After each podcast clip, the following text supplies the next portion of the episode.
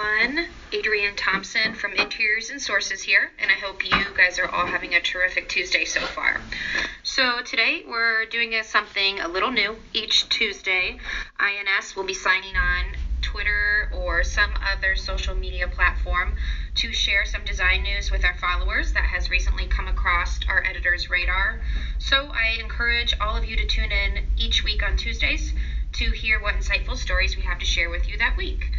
Um, to get us started with our first one this week, I'd like to talk about ASID's annual report that was released for anyone who is a member and has heard about it, along with this awesome nonprofit organization in New York City that I recently came across while doing our March print issue. So, ASID, um, for those who are members or those who are aren't, recently released its 2019 Outlook and State of Interior Design Report, um, otherwise known as OSID report, that basically aims to supply design professionals with insights on key information.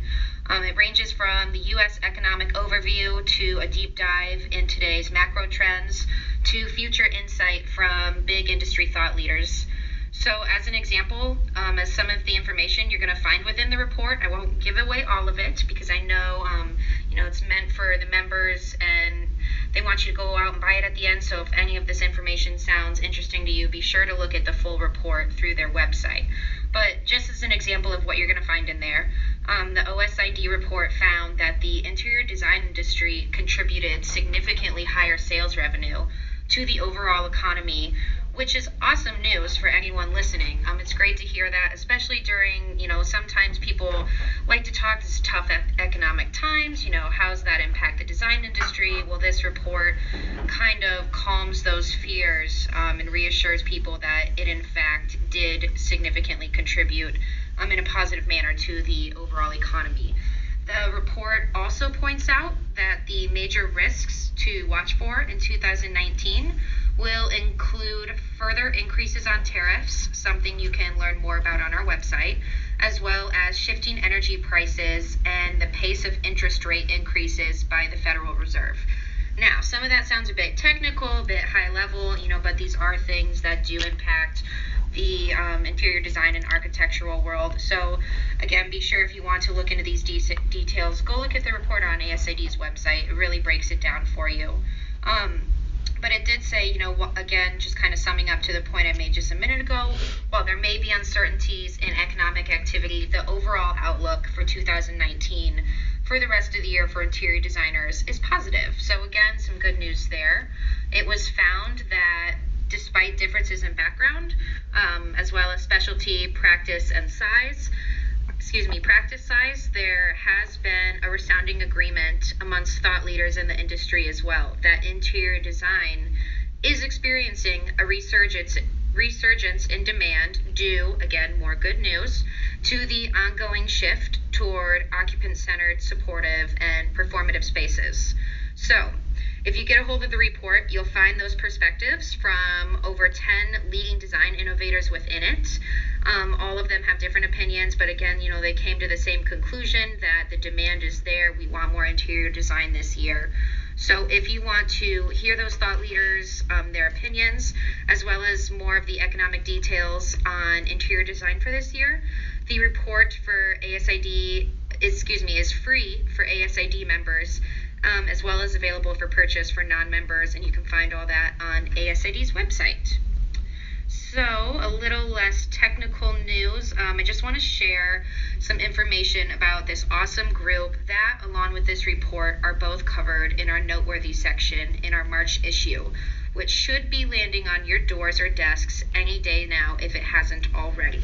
So, along with news on ASID, we also highlighted LMNOP. We've got a lot of acronyms and letters going on.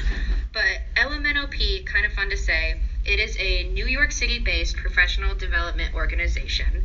Um, it's for those within the architecture and design community and D community you know that sometimes can be facing tough times. While you know we did say that ASID report, it does say this year we're looking good, things are looking good for us. Um, but in the past, things haven't always been so. Especially when this group got started in 2009, um, its founders Jennifer Graham and Stephanie Wolfson were dealing with some economic um, downfall of their own during the 2008, um, excuse me, 2008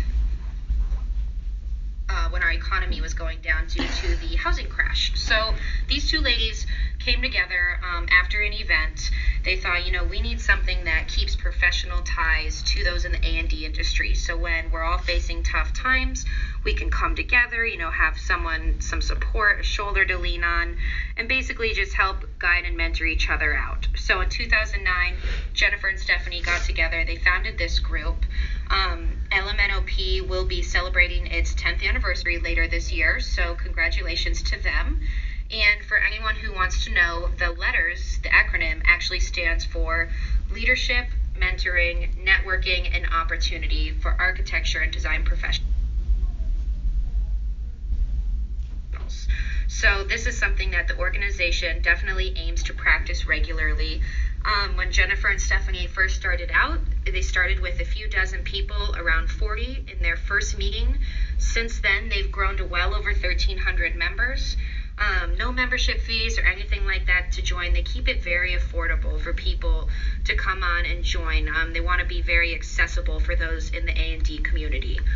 One thing I really like about this group is how it provides meaningful personal and professional development to its members, and they do that through workshops, mentoring, network activating, networking activities. Excuse me. Um, it even hosts IDCEC accredited workshops, and those focus on the business side of architecture as well as design.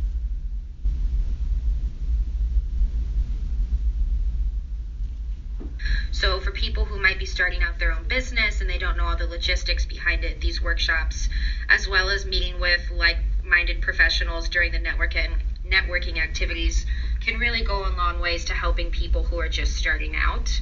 And on top of that, um, one last thing LMNOP also offers affordable, accessible CEUs to all. So those in the field can keep up on their accreditations, which we all know are very important, without finances.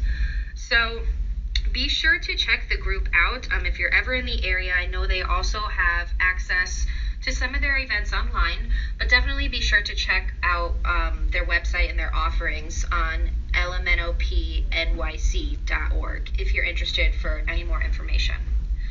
So that uh, will conclude today's design news briefing. If you or anyone you know have any design stories or you liked what you heard today, um, you feel if anything is worth sharing, please um, you know let us know your thoughts in the comments.